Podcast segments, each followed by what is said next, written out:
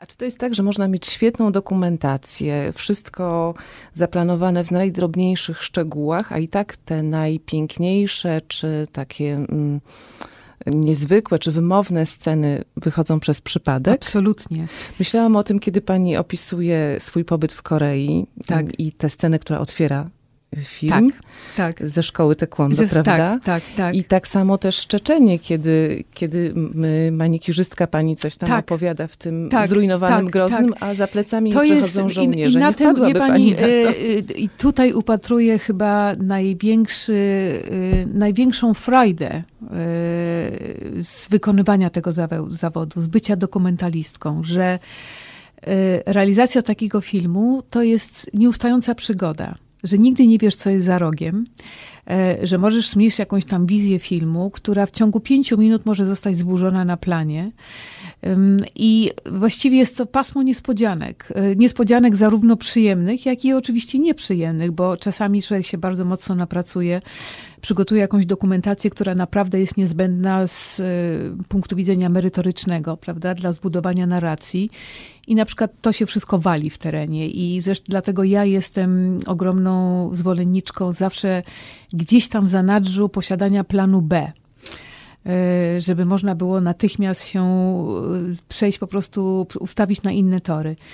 Natomiast to są takie perełki właśnie w tym procesie twórczym, kiedy nagle pojawia się sekwencja, kiedy już na planie wiesz, że to jest na przykład coś, co otworzy twój film. I ta, ta scena z tego taekwondo, z tej szkoły taekwondo, to był naprawdę czysty przypadek, ponieważ no ja wtedy próbowałam ratować coś z tego pierwotnego planu, pieczołowicie ułożonego z... Bo pani miała swój plan, a Koreańczycy oczywiście, swój. oni mieli swój plan, tak, no. Ja byłam absolutnie przekonana, że oni po prostu chcą, żebyśmy realizowali jakiś program na, na użytek, ja nie wiem, agencji turystycznej, Mhm. prawda? A ja tutaj się zabrałam za robienie poważnego politycznego dokumentu. No i te starcia były codziennie na każdym kroku. Ja już potem dla własnej higieny psychicznej już naprawdę zaczęłam do tego podchodzić z humorem. Już prowokowałam tego jednego z tych moich opiekunów już tak po prostu dla zasady, bo dzień nie mógł przejść na przynajmniej nie mogło być tak, żeby dzień przeszedł bez sprzeczki między nami. Mm, I to wywiązało się z jakiejś rozmowy. I u mnie bardzo często w filmach się zdarza, że najbardziej, że sekwencje, sceny, które. To jest niestety mój telefon. Nie szkodzi? A, pozwólmy mu Tak, poburczyć. dobrze. Że s- y, sekwencje i sceny, które najbardziej za, na przykład zapadają w pamięć odbiorcy, widzom, one się pojawiły przez kompletny przypadek. Jest to wtedy ogromna radość. No, Bo to jest niesłychanie, to jest ten element spontaniczności w tworzeniu.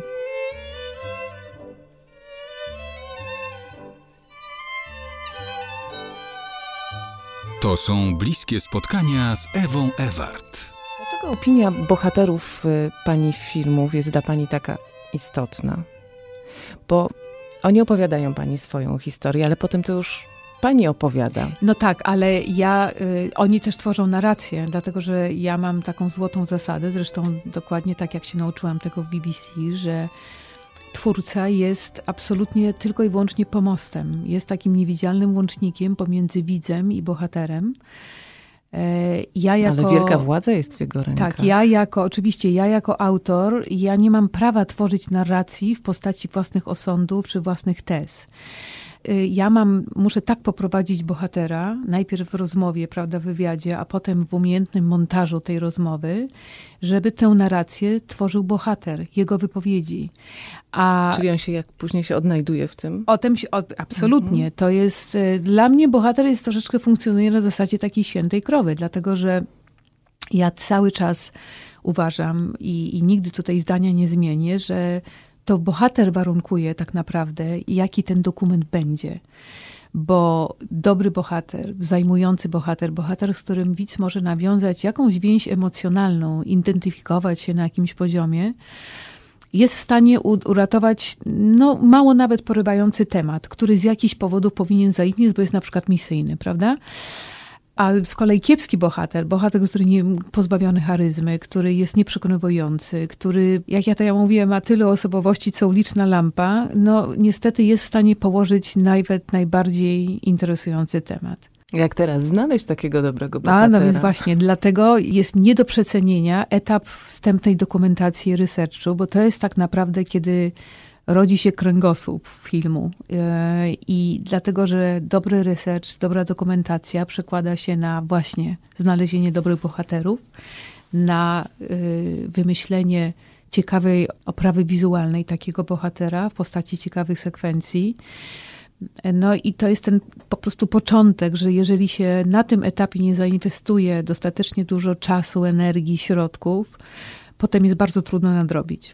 Oczywiście no, trzeba się tutaj podpierać łotem szczęścia i liczyć na szczęście. Nie rozstaje się pani ze swoimi bohaterami, tylko co to oznacza? Czy pani się z nimi przyjaźni, czy śledzi no ich więc losy? to jest, wie pani, ogromnie trudne, dlatego że ja właściwie po większości moich filmów, ja bardzo się przywiązuję do moich bohaterów. No nie dziwię się Do zupełnie. większości. E, I, I rzeczywiście y, ta chęć jak podtrzymania tego kontaktu zawsze we mnie pozostaje. No niestety trochę się to zderza i rozbija potem o praktykę, bo jest to po prostu niemożliwe e, z wielu względów. E, Natomiast no, w niektórych przypadkach mi się udało. Na pewno przez ten cały okres pięciu lat, od momentu, kiedy zrobiłam pierwszy film Biesłanie, e, do chwili, kiedy wróciłam tam pięć lat później, ja miałam taką swoją wybraną grupkę moich absolutnych ulubieńców, faworytów, z którymi istotnie utrzymywałam kontakt. To był kontakt telefoniczny, ja zawsze dzwoniłam. Bardzo się zaprzyjaźniłam tam z jedną rodziną. Ich syn zresztą miał taki krótki epizod w filmie również. No, Który chłopczyk? Ci, to był chłopczyk, który, y, siedmiolatek, który też poszedł pierwszy raz do szkoły. Oboje rodzice go przyprowadzili i brat. Cała czwórka znalazła się w sali gimnastycznej i na szczęście cała czwórka się uratowała. Ale no, wyszli okaleczeni na pewno i emocjonalnie, i w jakimś sensie psychicznie, i mama tego chłopca z bardzo poważnymi uszkodzeniami zdrowotnymi.